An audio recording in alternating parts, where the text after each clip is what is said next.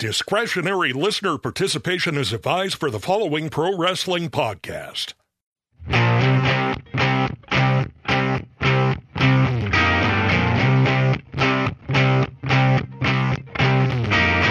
I never knew love before. And then came the Stick to Wrestling podcast. I want to thank Dionne Warwick for penning that song about her favorite podcast so long ago. I am John McAdam. Welcome to Stick to Wrestling, where if you give us 60 minutes, perhaps indeed, we will give you a raw bone podcast. This is the only wicked good podcast out there. It is the People's Podcast. It is the major league of professional wrestling podcasts. Before we get rolling, um, I want to encourage everyone to follow me on Twitter. Just search John McAdam and follow the guy who has guys fighting with chairs in his avatar. If you have not already, na- there is no better time than to join the Stick to Wrestling Facebook group because last night, just last night, I am recording this on Thursday, the 25th. Happy birthday, Ric Flair. I got massively sick, sickest I've ever been since 2008. And I'm staying away from everyone, obviously. It's not COVID, it's not anything that serious. It's just a really bad stomach bug. But I was up all night, and anytime I had a little bit of energy, I posted old school results. So the board is flooding with results that you can talk about, learn about the whole nine yards. With that, I have been looking forward to doing the show for a long time with Jamie Ward, and it's the first of two episodes. I thought they both came out really good. We revisited the year end awards for the year of 1980. Let's roll we are going to be doing the 1980 year end awards retroactively, obviously. We're going to start by one, and it's going to be a combination of like Wrestling Observer criteria and Pro Wrestling Illustrated criteria. So here we go. This is a Wrestling Observer only one. Most underrated wrestler of 1980. This is basically a guy who should have gotten a way bigger push but didn't. Jamie, who's your candidate? Well, my candidate is the Iron Sheik. Okay, I can see that. Give me your give me your Who, rationale. Well, when he was in um, WWF in '79, he got a shot at, M- at back on an MSG by winning a battle royal. But yes. starting in 1980, um, up in Canada and Mid Atlantic, and he started working a few other territories. He wasn't getting the main event push, but he was slowly working his way up to the uh, semi main event, I would say. And yeah. he even had a couple token championships. Yeah, I he did get that Madison Square Garden shot. It took, took place on June 4th, 1979. And you're right, they basically just didn't have enough confidence in him to you know say okay bob backlund versus the hussein arab at that point is the main yes. event but that that was one of Backlund's best Madison Square Garden matches. Oh yeah, I agree completely. I recommend that if you have not seen that, check it out. It might be on YouTube or something. I don't think it's on WWE Network, but it, go look go look for it. It's really good. I took most underrated as Bobby Jaggers because I saw him in Florida and he was getting a push, but Bobby Jaggers was really good at this point in his career. He was excellent in the ring. He was a good talker. He was a great heel. They pushed him, but not as hard as I thought he deserved. And they kind of took the foot off the gas towards the end. And that was really Jagger's last great push. And I thought it was a shame. I thought he absolutely could have come to New York, could have come to Madison Square Garden, and had a series against Bob Backlund. Yeah, Jaggers uh, in 1980, that's when I was getting Florida wrestling, probably the same as you on the satellite programming network. That was it. Yes. And and he was getting the push at that time. Did he get the Southern title? I think he had the Southern title for a little while. Yeah, but I, he it never came across as him being pushed as the number one bad guy. I think that was either Nikolai Volkov or Dick Slater. Right, and uh, they were managed by Lord Alfred Hayes, right? Volkov was, or am I year off on that?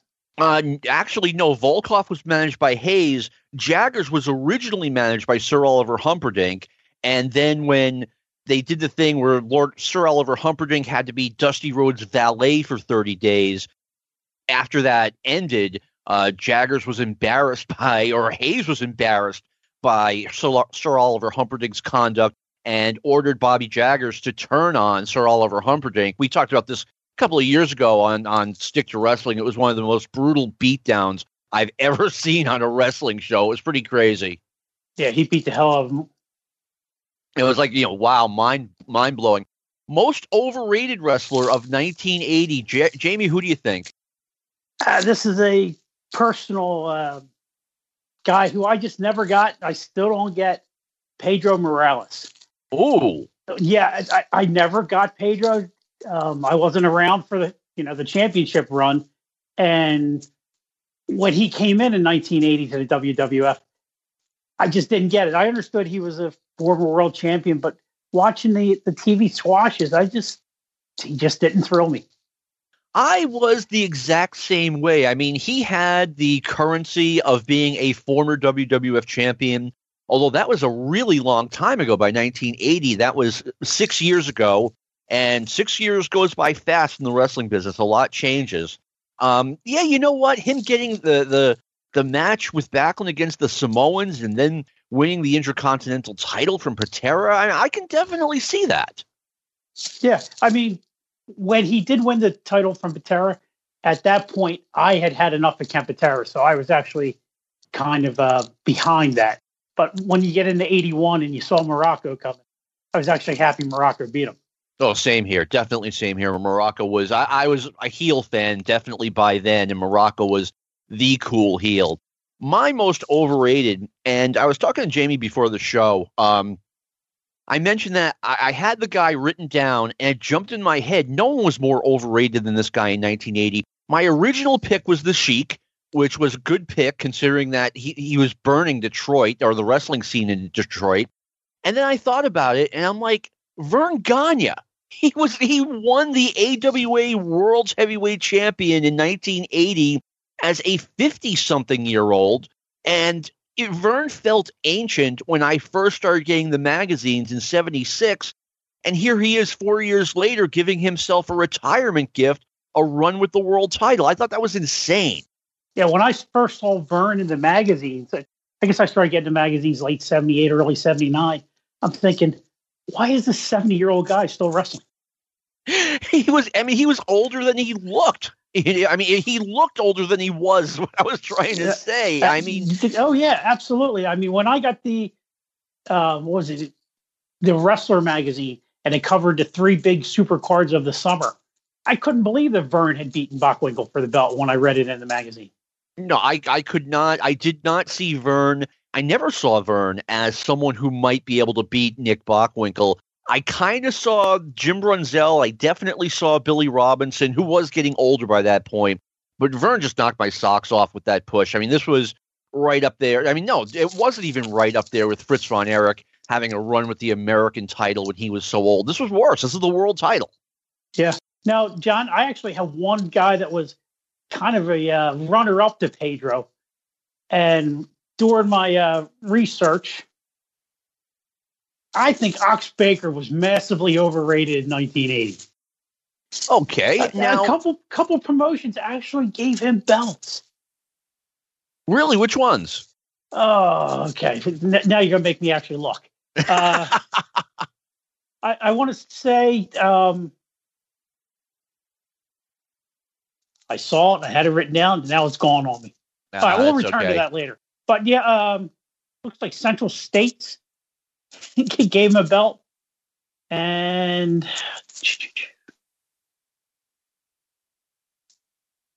I mean, oh, he was and in Texas they gave him the American Championship. Oh, that's right. Where he beat, of all people, Bruiser Brody. I remember that Texas was pushing their their big heels at one point in 1980. Okay, where right Ox in the Baker beginning. and Bulldog Brower. Yes, and I mean, no wonder that consider that promotion at that time was considered a, a mid major at best. Ox at least had a good look, but I remember the oh, first time I saw him wrestle, it was '84 in Georgia, and I'm like, this guy can't move. It was noticeable. Yeah, yeah. But by the time we really got to see him, he, he was horrible. But but then again, did he do the um with the Grand Wizard in 1980? I was just about to say I need to correct myself. He had a three match run in the WWF, which was not seen in all WWF markets. Um, the New York market had a instead of having interviews like Boston did, they had a, a third match. In Boston, after the first two matches, you had like uh, seven or eight minutes of interviews for the upcoming Boston Garden show. That's the way Philadelphia worked. All right, the, and, uh, interviews on, in the middle of the show, unlike New York, where they were sporadic. Right, and um, right, ex- and I like that. I like that method better. Oh, absolutely. You know, instead of just getting them all in at once, and yeah, the New York market had that third match, and Ox Baker was on three times, and then he was gone. We we talked about that a while ago on Stick to Wrestling. If you and then Davey O'Hannon and Larry Sharpe were the kings of the third match.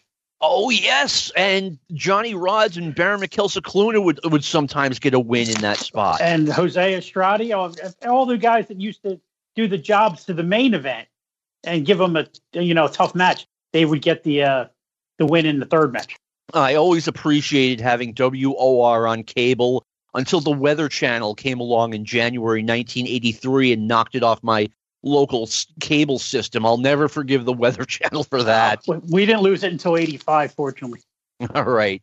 And look, hey, promotion of the year, and there are some real candidates. Jamie, who was your pick? Well, my runner up is Bill Watts of Mid South because that's right after he first took over and he set that territory on fire. Oh, yeah. But the promotion of the year, in my mind, was still the WWF with Bruno and Zbyszko on top. It just ruled for the entire year. And but, or at least a solid eight months. But then yeah. it still carried the Zbyszko heat carried over right through December. Yeah, uh, Zbyszko was still in the WWF. I looked up the results because Larry came up with a story that he was blackballed from the WWF for something that happened at Shea Stadium. Well, he after Shea Stadium, he was still getting main event matches at the Philadelphia Spectrum against Bob Backlund. Right, and then I think he even went into early '81 with the title shot at the Spectrum against Pedro after Pedro had beaten Patera. That sounds about right. I, I think I recall that correctly. So yeah, I mean, I just I just never bought that story that that's why Zbyszko was never was never you know was blackballed, was never brought back because he was still in the WWF uh, five or six months after Shea Stadium. Yes, exactly. All right. I went with promotion of the year. I mean, to me, there were three really good ones that I got to see a lot of. Um, WWF had a great year. They're not my top three, though, even though Backlund, I mean, he had a great match against Patera. He had two really good matches against Hulk Hogan at the Philadelphia Spectrum. So he had a good year. Plus, you had that feud Plus Pedro coming back. I mean, before you got tired of it, it wasn't that bad. My top three, the runners up are Florida and Georgia, both excellent promotions in 1980. I've, I've seen a lot of it. I mean, the television was fantastic. And that's the first year. I'm sorry. Uh, that's the first year that uh, the Superstation really kicks in big time. Yes, because the cable the cable explosion. I didn't have TBS at that point, but I do know other people that had was just getting TBS in 1980. So you're absolutely correct. Georgia was on fire. Yeah, um, I started getting it uh, October 1981, and believe me, you know, every every Saturday 6:05. That's what I was doing. Uh, promotion of the year, I went with Mid South Wrestling. I mean, like you said, Bill Watts set it on fire with guys that I had not heard of just a year earlier the Freebirds, Junkyard Dog. Uh, I'd heard of Paul Orndorff, but I hadn't heard of the Grappler. Um, just he just put that promotion together perfectly, and it's kind of sad because it didn't get a lot of play in the after magazines, but I I mean it was drawing huge crowds. Oh yeah, plus you like I, um, along with the Florida shows that were on the satellite program network, you had Lars Anderson's World League Wrestling on the satellite program network.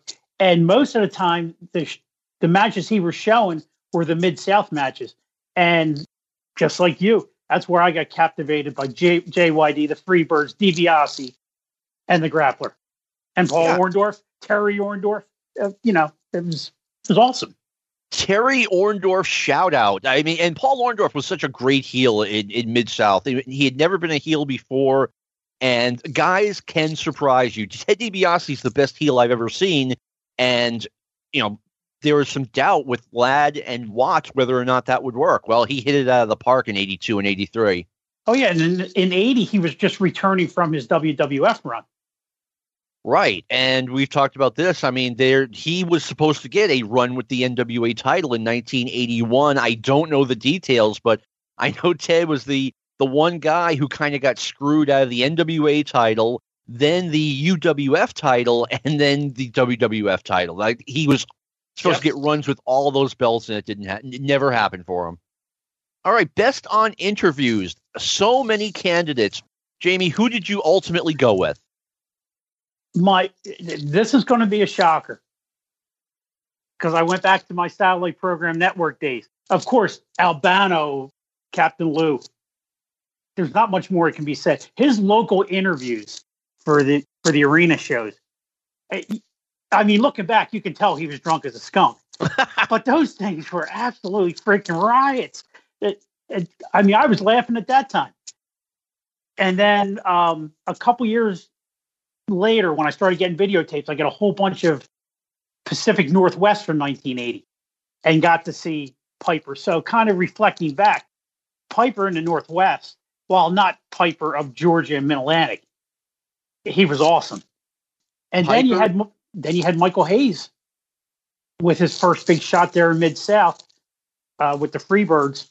But my choice from the Satellite Program Network, because I look forward to these interviews every single Saturday, Randy Macho Man Savage. Oh wow! From the ICW, um, they would have like usually one ICW match, and if they didn't, there was a Randy Savage interview like every Saturday.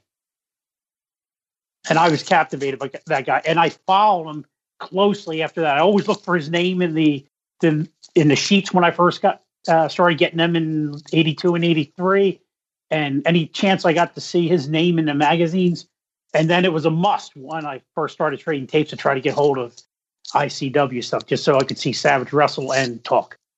That that I have not I have not seen a lot of Savage from that era, and it's time for me to start looking for it. As a matter of fact, I, I think I have a tape, a few tapes of old ICW collecting dust, but I will definitely check that out. I mean, it's just a prelude to what was to come. I mean, they, it was great.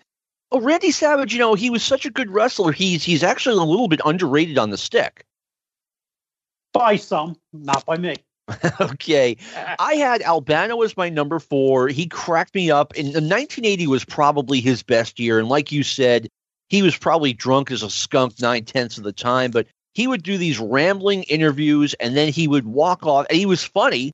And then he'd walk off still rambling. And Vince would just kind of put his head down and look at look into the camera and say, Captain Lou Albano, ladies and gentlemen. And he'd kind of hmm. shake his head, he'd all disgusted.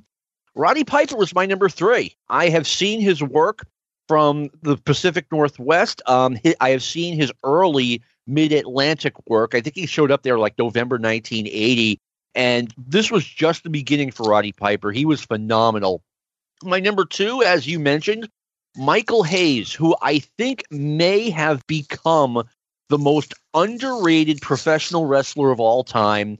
Uh, I mean, all I see on the internet nowadays is Hayes being disparaged. He was an absolutely freaking great interview in the 1980s. And we've talked about this before. He kind of stopped trying, it looked like in 1989. But before that, he, I mean, he was one of the best in the business. That guy was a heat magnet. Yeah. And, and, and he wasn't that bad in the ring. I mean, I always enjoy him, even before I ever knew what work rate was or anything. I always liked Michael Hayes in the ring. And to this day, he is in my top five favorite wrestlers of all time. All right, there you go. I mean, and he, like I, I mean, maybe it was a time and place thing. You had to be there in the '80s to appreciate Michael Hayes, but he was phenomenal. And Jamie, were you watching TBS when he turned babyface? Yes, I was. I had just uh, started getting TBS. And okay. I think the very first show, yes, it was. The very first show I ever saw of TBS was him coming out, apologizing to the fans, and then um, which led into the him and Terry Gordy with the giving him uh, the watch and the baby bonnets, and it, yeah, it, it was a great turn. It really was, and I mean, I, I, when I first started getting TBS, I see you know Michael Hayes is a baby face, and I, I couldn't believe it. I was stunned. I was taken aback. I thought there was no way he could ever play that role, and it's like I never learned. I didn't think Ric Flair could be a baby face either, but he was. I mean, looking back when he first came out for that interview, now that we know what we know about professional wrestling, he came out dressed in white. You, that's a really good point. I never thought of that before. It's just like Alex Karras and Mad Bull. He was always the heel until that end cage match where he came out in the white white tights and a white hat. Oh man, I don't think I've seen that movie since the middle of the '80s. It's been like 35 years. His name has already come up. Best on interviews, and I'm I'm strictly doing this in the year 1980. Ric Flair. I mean, the the turn finally happened the year before and Ric Flair as a babyface was amazing uh, to the point where I question whether or not he should have ever been turned heel again, especially in the Carolinas. Oh yeah, as a babyface, he could he would he rivaled the Hulk Hogan babyface of the mid '80s. Yes, in, in Mid Atlantic, and if they would have just kept him face, just like you said, maybe we never even see Dusty Rhodes come along in the JCP, and they might actually stood a chance against Vince later down the line. Uh, you know what? I, I, I disagree with that. I think Vince and the WWF they were such a machine. They had such that that front office that you know, and Crockett was was still kind of running it small time. I almost hate to say it, but I just don't think I just don't think the cr- company run by Jim Crockett had a chance against WWF. We're going to be talking a little bit more about Jim Crockett later. Um, announcer of the year, Jamie, who do you got? I had three. Two of them were the staples, Gordon and Lance. Yep. But I loved Vince McMahon as a kid.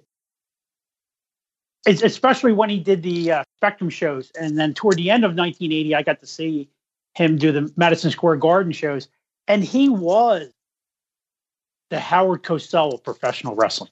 That's what they wanted him to be. And he got a 13 year old me hook, line, and sinker. I loved Vince. I thought Vince was excellent as an announcer before 1984 came along and he decided he, he needed to be as big a carnival barker as Mean Gene Okerlund. Right. After 84, that, that Vince I didn't care for, but the Vince I grew up with, I really thought was good. And if you haven't seen Vince, I mean, I'm sure, you know, go to YouTube, type in like WWF 1970, uh, 1982 or something like that, or check out a Madison Square Garden show before Hogan got there. Vince was good at his job. Oh yeah, in 1978 and 79, he did all the Spectrum shows. I mean, Dick Graham was there with him, but Vince was the guy doing the play-by-play. Yeah, I, I do remember that. they brought in Cal Rudman for whatever reason. Yeah, that was in '81. I, I, guess Vince just didn't feel like coming to Philly anymore. Okay, I was uh, going to say, do you know what what led to that? No, I'm I'm just guessing. He didn't want to you know, go to Philly anymore. I mean, look, he was there for almost 10 years doing TV tapings every three weeks. Yeah. Maybe he just grew tired of going to the city. Ah, maybe. All right. And you know, you know what sucks? I lived six miles from the Philadelphia Arena and never knew they taped there. Thus, I never was able to ask my father to take me. Oh wow! I, I mean, they. I mean, how would you know? They never on television. They never identified where they were coming from. They said, you know, they said, uh, did they say the Pennsylvania State Athletic Commission? I don't, I don't, I don't think no, they, they they would only say sanctioned and supervised by the State Athletic Commission. Okay. They they that, that goes all the way up to Joe McHugh in '84 before they left Allen. All right. Yeah, you're right. That, uh, for announcer of the issue, yours is Vince McMahon. That's a that's right. a good one. I've got Vince at number three. Lance Russell at number two, and you can guess Gordon Solie is number one. I mean, back then Gordon was still really good, and he was not only doing Georgia, he was doing Florida. So I, I put all that together, and I'm like, you know what? Gordon It's kind of Gordon, and then second place. I can't argue that at all. I mean, Vince is just my opinion. Gordon's your opinion, and it's a damn good opinion because actually there was two Gordon Solie. You just said Florida and Georgia, but the Florida one was much better than the one in Georgia. I agree. I, I always thought he I thought he called the matches better because Florida had better in ring action, but Gordon was kind of the glue that held. Well, he was the glue that held Florida together too. But he was like the glue that held that Georgia uh, per, television show together. I thought until he kind of fell off a cliff in '82. Yeah, well, he, hey, he's the only man that could have turned Piper face at that point. And that was an amazing turn. Your Muraco is ready to beat up Gordon Solie. And Roddy Piper, another guy I, I thought would never turn babyface, comes to the rescue. It was a really good time. Rookie of the year, this one is a tough one because I don't know when a lot of guys started. So I decided to go with what Pro Wrestling Illustrated had as their top four. And here are the candidates Barry Windham, who started in 1979, so close enough. Rick McGraw, who I think started in 80, 75 or 76. We're way off on this one. Terry Taylor, who I think started in 1980 in Florida, and Tom Pritchard, who I think started in 1980 in Los Angeles. I could be wrong on uh, any of those. Jamie, I think this was kind of an easy one. Who did you go with? Well, I think it's that guy that I co-hosted with you about two years ago, where we had the uh, show on Mr. Barry Windham. Yes. Yeah, Barry's a runaway with, yeah. with this one. I mean, you just saw the talent from day number one and like six months, seven months in, into 1980, he even got the uh, TV title win over Mr. Saito. Yeah, and I think it was 1980 that he had a match on TV. It might have been 80, early 81. I could be off on this. He had a match on TV against Dick Murdoch, and it was supposed to be a babyface match. And I remember sitting there watching my TV, saying, "Barry, look out for this guy." I, I don't, I don't know. And yep, Murdoch turned heel, and Barry learned a lesson yes, Barry learned a valuable lesson. You be the one who turns on Dusty Rhodes, not the other way around. All right, manager of the year. Can, can we just backtrack just quick? Second? Absolutely. In my research, uh-huh. you're gonna hear, you're gonna hear that a lot for the next. Uh, well, we got about a half hour to go. Tom Pritchard had a hell of a 1980. Really? He, Tell he me was, more. He, he, was in LeBell's promotion mm-hmm. out there in L.A. And the guy held the America's Tag Team title four different times with two different partners. The, the first time he um, partnered with Apollo Jalisco and okay. won that belt twice. I have never heard of that person. I, I never heard of him either. Um, but the next guy you have heard of, and Chris Adams. No, no, no way. No, this guy will put you to sleep. Al Madril. Oh man, poor Al. oh, I, I thought for I I know Chris Adams and Tom Pritchard teamed up somewhere, maybe in Portland. It's, it's possible, but they I mean they probably teamed up there also. But uh, according to the listing that I saw, um, him and Adams never won the tag team titles. Okay, you're probably right then. I am probably confused as usual. All right. Manager of the Year 1980. I, I have an idea who your pick's going to be, Jamie. Go right ahead. Well, you probably think I'm going to say Lou Albano or the Grand Wizard of Wrestling. I thought you were going to say Lou Albano. Okay. I got a sleeper. Uh huh. A guy who could actually be considered a breakthrough star of the year. Jimmy um, Hart. Jimmy Hart. That is a good pick. Because that's where he uh, Lawler breaks his leg. Jimmy gets the bus out, rolls over him frontwards and backwards, and then the rest of the year, that's where the first family forms. Yes, and you could guess that you could say that Jimmy Hart carried the heel side in Memphis for about five years. Absolutely, and that that first year was the most important one because Lawler was out all year. I mean, he returns as a face what what like October, November, but he missed basically that whole entire year. Yeah, and, and really, I mean, I hate to say this, the only really interesting go- thing going on in Memphis at that time was Jimmy Hart. I mean, they they tried so hard to to fill Lawler's shoes, and it just wasn't happening.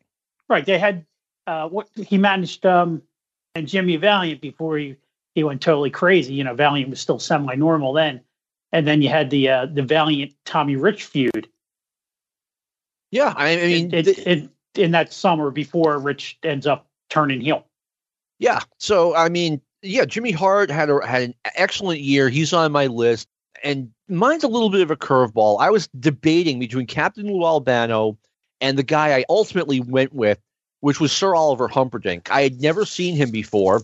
Obviously, I'd, I'd seen him in magazines, but he was the top guy in Florida. And again, he carried the heel side. If you were in 1980, if you were a heel uh, in Florida before Humperdink turned, obviously, like you were nothing if you weren't in Sir Oliver Humperdink's army. That's right. So, anyway, most uh, let's go most outstanding wrestler, which is an Observer Award for 1980. Who do you got, Jamie? Thinking back, what did either of us know about work rate back then? Not much. Not not much at all. So I'm just kind of basing it on who I thought was a really good wrestler back then, and or who I might have seen on tape a year or two later that I was really impressed with. And my main three are the three world champs Nick Bockwinkel, Harley Race, and Bob Backlund. And then I'll have to go with Harley as the most outstanding wrestler. Um, his title defenses all over the world. Yes, it's true. He really did go all over the world. He did. And guys, he just a short list. Dusty, Austin Idol, Tommy Rich, Wrestling 2, Manny Fernandez, Steve Keirn, Giant Baba, Dick Murdoch, Dick Slater, Chavo Guerrero, The Spoiler. He wrestled everybody. I miss those days. I miss those days of having territories and having an NWA champion that just had this this long list of guys that he would defend against. And you know, you, you got to remember, like in Florida, it wasn't Harley Race versus Dusty Rhodes the top guy every time. You would get, you know, race against Barry Windham, against Steve Keirn, against Mike Graham. Yes. And even on TV, you'd get those matches once in a while. Once in a while, but they did have them. That that's a good pick. Mine ultimately went to Ric Flair, who again had a dynamite 1980. Uh, and I think by this point he was the best wrestler, if not in the world, because Fujinami at this point was phenomenal. But we're keeping it to U.S. only anyway but I just can't think of a better in ring performer at this time than Ric Flair. I considered Bob Backlund, and he had some really good matches in 1980, but he had such a stinker against Harley Race September 22nd, 1980, that I'm just like, okay, Flair, I have not seen Ric Flair in one of these pretty much ever. Yeah, I was so disappointed when uh, the first MSG I, show I saw on USA Network they didn't show the match. Yeah. And I didn't see it really until um, I guess into the 90s before I ever saw that match. And I basically fell asleep. It, you're right. It was just boring. It is available if on on the WWE network if you need help falling asleep. Uh another guy that was really good in the ring in 1980. I've seen uh, enough of him to feel like I can say this he's come up on this program before. Chavo Guerrero, like I was really taken aback the first time I saw him in Southwest Championship Wrestling. I, I am sorry he didn't have a bigger career because he was great. Yeah, I always thought Chavo should have done more. I mean, I again back to 1980 is when I first discovered that on a uh, Spanish speaking station out of Paterson, New Jersey, they had the LA shows. Mm-hmm. And Chavo was on those when I first started watching. Yeah, another guy. Really impressed by him there. And then he actually, I forget who he wrestled at Shea Stadium. Um, but I was really impressed when I saw him on that Shea, that Shea Stadium show because instead of back on Harley Race for that hour draw, during that hour, they showed matches from uh, Shea Stadium. And one of them was his. I am trying to think of who his opponent is, and I am getting frustrated. Uh, was it Jose Estrada? Probably. It, had to be somebody like his same size. That way, I mean, it certainly wasn't Larry Sharpe. That's for sure. nope, that was Pat Patterson, if I recall correctly. Nope, uh, Pat, it was Patterson Kamada. I'm all over the place on this. He got Inoki, a Noki uh, pretty boy Larry Sharpe. Okay. Show. Oh man. Why I know that, I don't know. Because you have a good memory. All right. Uh, let me see let's go to most hated wrestler of the year. And this would be a best heel in the Observer. I mean, I think one guy kind of stands out this on this year. But let's hear what's let's hear what Jamie has to say. All right. Well, I got my my top three. Um, the first one, from what I can tell, and I was got the tapes a couple years later. Playboy Buddy Rose. Nice. In in the Northwest, they hated his guts. I mean, they were throwing stuff at him in the ring and everything back then. And Buddy was a really he was a really good worker and a really good talker. I mean, and I'm not saying this to be mean, but you know, you, you got to work on that physique, buddy. You can't just fall back on a ha ha I'm fat gimmick. In 1980, while he was heavy, he wasn't as heavy as he was in 90 or 81 during his WWF run, or even as time progressed. But Buddy could move.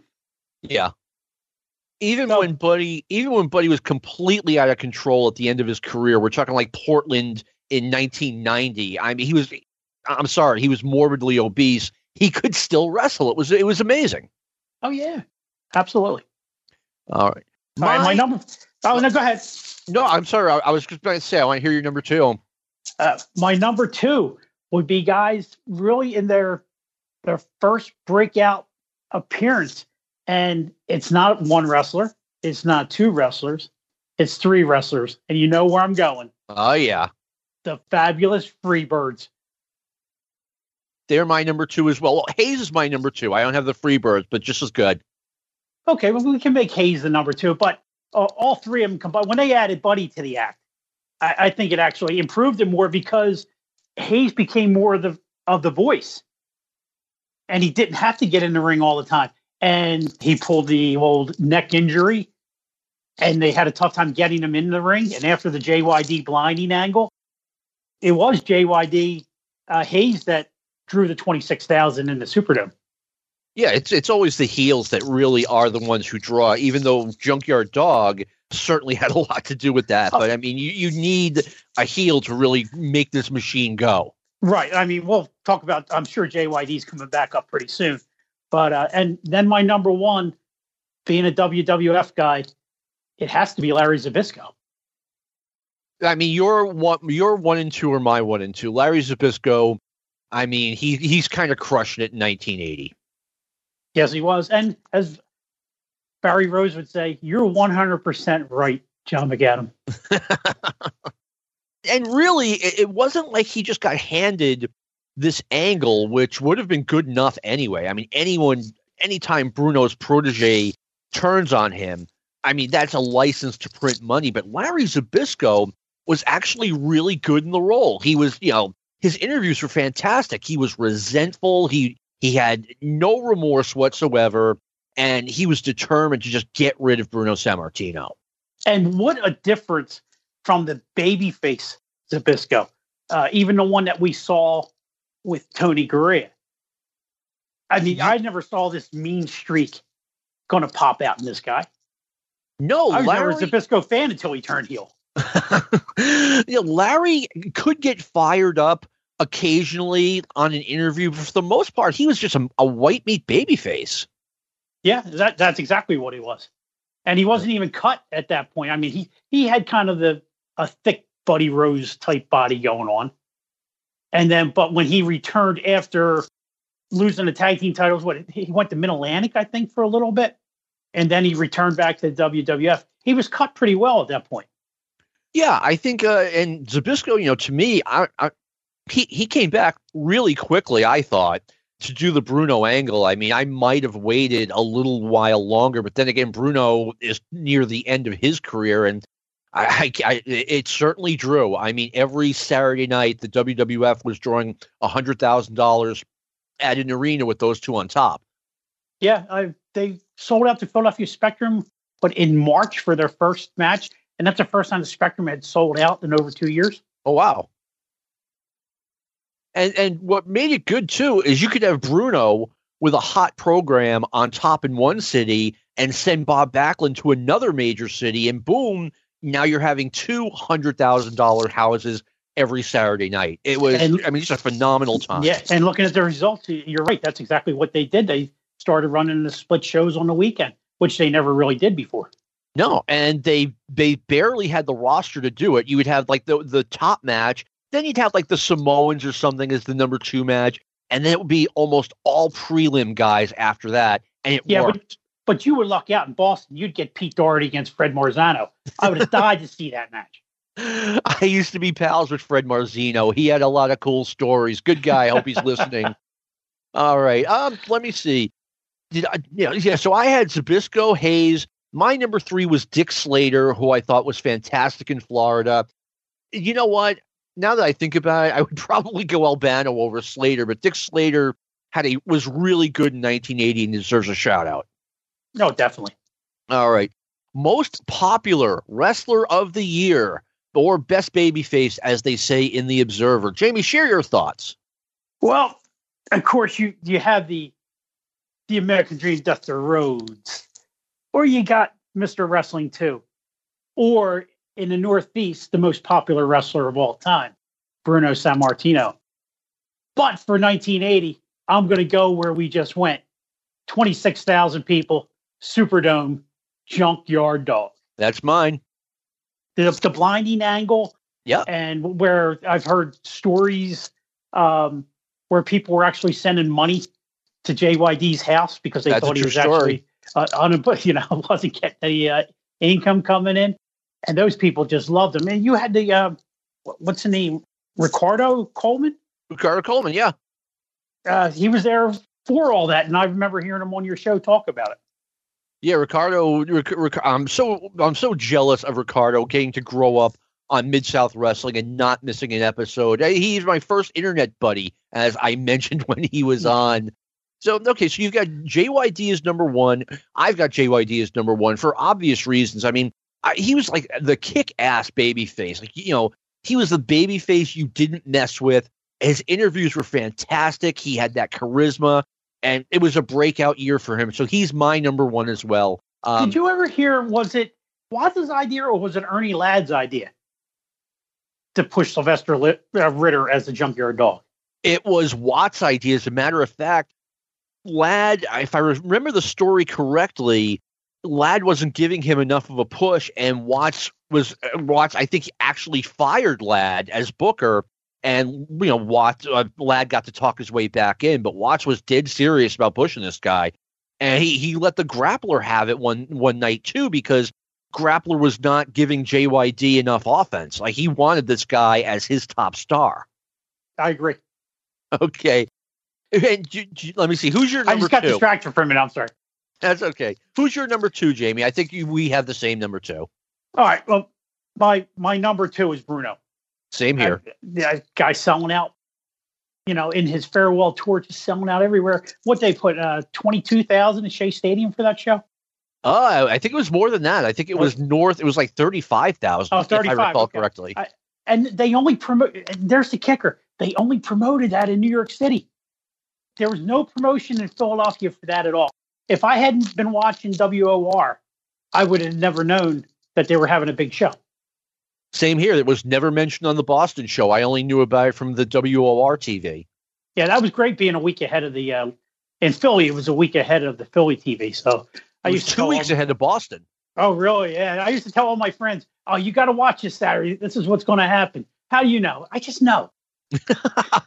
I, I wouldn't tell my how I know. I didn't start getting WR on, on cable until February 1980, and I was in New York on October 18th, 1978 was the date that Peter Maivia turned on Bob Backlund. And I'm, I'm telling all my friends who watch wrestling, Maivia is a bad guy now. They're like, no, no, he's not going to do that. And then two weeks later, he turns on Backlund. Yes, a- after turning on Chief Jack. Backlund yeah, exactly. Backlund That should have known better. that was let me see the Backlund turn aired on October 18th and then a very apprehensive Chief J Strongbow climbs in the ring at Madison Square Garden uh, two days later on the 20th and Maivia obviously turns on and walks back to the dressing room Oh, and that's right. The- That was the, the Backlund turn was first. Okay. yeah and then they did that they did that in like every city Maivia you know turns on Chief J Strongbow poor, poor Chief J Oh, he deserved it. When you look back, he deserved it. who was your number three Well, my number three is Dusty. Dusty's I mean, was, my number four. yeah, I, I I still love Dusty at that time. I was watching him on on Florida. I had caught Dusty um, in late '78 when I was first watching the WWF, and he was actually he worked three or four straight shows at the Spectrum in late '78, and he still made a couple of appearances in early '79, and then getting to see him again on Florida Wrestling. And plus, he was Dusty Rhodes. Yeah, yeah, Dusty was my number four, and I was a huge fan of Dusty mm, probably before like 85, 86, when I was just like, okay, you're making me choose, choose who to cheer for between Ric Flair and Dusty Rhodes. I'm cheering for Ric Flair. Yeah. Yeah, he was great. I mean, he came up to Boston and had a main event run against superstar Billy Graham in, in late 77, early 78 and I'm you know he just came on TV out of nowhere, and this guy had it, and he had it almost to the end. I mean, yeah. his, his TV persona was great. Uh, back in what 86, 87, I used to tell people I'd love Dusty Rhodes. I can't stand Virgil Runnels. It, it's funny. I'm like you. I have a love hate relationship with Dusty Rhodes, and that's pretty. You know what? You probably just summed it up best for me. Yeah, and then uh, I got to meet Dusty one time, and uh, it was quite the thrill. But it was also kind of a, a letdown. Um, I had gone down to Florida in '89 um, for spring break, and me and my buddy went to the uh, Dusty Homecoming show. Oh wow! And, and we weaseled our way into the back, uh, dropping the name Larry Sharpe. So we, we got in the back and met everybody. Um, we got to meet Gordon Solie, and uh, before the show and then after the show, Gordon was just standing there smoking a heater. So we walked up and talked to him for a little bit. And he said, "Hey guys, uh, what are you? Well, where are you going after the after this?" And we're like, "I'm probably just going back to the hotel." Goes, "No, no, no. You want to come to this place called, I believe it was called McDitton's in Tampa, uh, where they all the wrestlers would go back after the show." So I end up. My buddy can't get in because he's too young, but he insist that I go in anyway. So I see Gordon Solie. Gordon asked me to sit down with him. Another guy sits down with us who we had met during the show because I think we're the only two people that knew who he was. Otto Wanz. Oh wow! So I end up sitting there drinking with Otto Wanz and Gordon Solie for about an hour. When Dusty comes walking over and says, uh, "Excuse me, sir, what's your name?" And I said, "Jamie Ward." And he goes, Look, Jamie, I'm Dusty Rhodes. I'm the American Dream. My pleasure to meet you, my friend. Wow. However, I need to talk to Big Otto for a few moments. So if you don't mind, I'm going to steal Otto away from you two. I don't care. I'm still sitting there with Gordon Solie, but it was quite a thrill and, and a great story to tell. I love telling that one. How was so? Otto Wanz was cool to you? Very cool. Wow. Oh, yeah. And I have we, no idea. I've just heard like some negative Otto Wanz stories. No, well, we, we saw him, and I said, Tom, is it? And he goes, that's Otto Wanz. And we go over and we say, uh, Mr. Wanz, it, you know, it, it's a pleasure to meet you. And he goes, oh, you know, it, it's nice to meet you guys too. So we talked to him for a few minutes, just normal conversation. And then, so he, he remembered me back at the bar. And you know, the strange part about all the wrestlers I've met and I've had a chance to just have like a little bit one-on-one normal conversations with, they all want to know about the post office. I did so not mo- see most that of the conversation coming. with Otto Wanz and Gordon Solie, we were either talking about the United States Postal Service or we were talking about NASCAR. Otto was a NASCAR fan. Figure wow. that one out. I, how does he get it in Austria? I have no idea, but him and Gordon were talking on the same level. My head just spinning around. I mean, the only two names I knew at that point were Dale Earnhardt and Richard Petty. I, I barely know anything about NASCAR, but that that is a really cool story. Thanks for sharing. Like I said, I love to tell that one. You just gave me a layup, so I had to tell it. I told the story on the show before, but we have new listeners. I mean, I, I met Dusty once. I think you were there in 1980 at the Marriott in Philadelphia. And one of my friends says to me, you know, you're not going to get your picture taken with Dusty Rhodes, which means I am absolutely getting my picture taken with Dusty Rhodes. Don't challenge 22 year old me like that.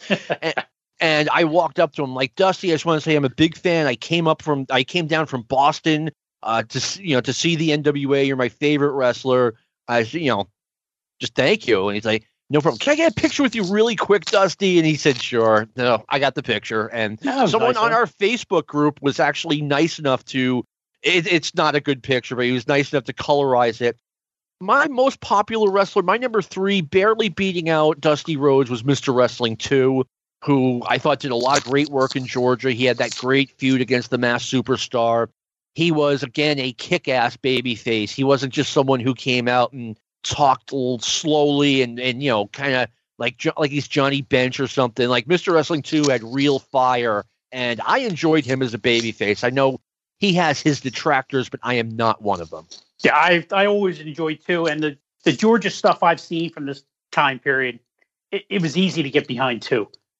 Yeah, I, I agree with you. He was a great baby face. I hope you guys are having as much fun listening to that as Jamie and I had recording it. I want to thank Jamie for being on the show, doing a double header. He's going to be back next week. I want to thank our producer, Lou Kippelman, for all the great work he does with Stick to Wrestling. And among other things, we're going to be, we're going to be talking about the top five wrestlers of 1980. And we're going to talk a little bit about Jim Crockett Jr.'s recent appearance on Conrad the Mortgage Guy's podcast. Jim said some things that I just didn't believe. So we'll get to that next week. I want to thank you all for listening. Have a great next seven days. This has been a production of the Arcadian Vanguard Podcast Network. This concludes our podcast day.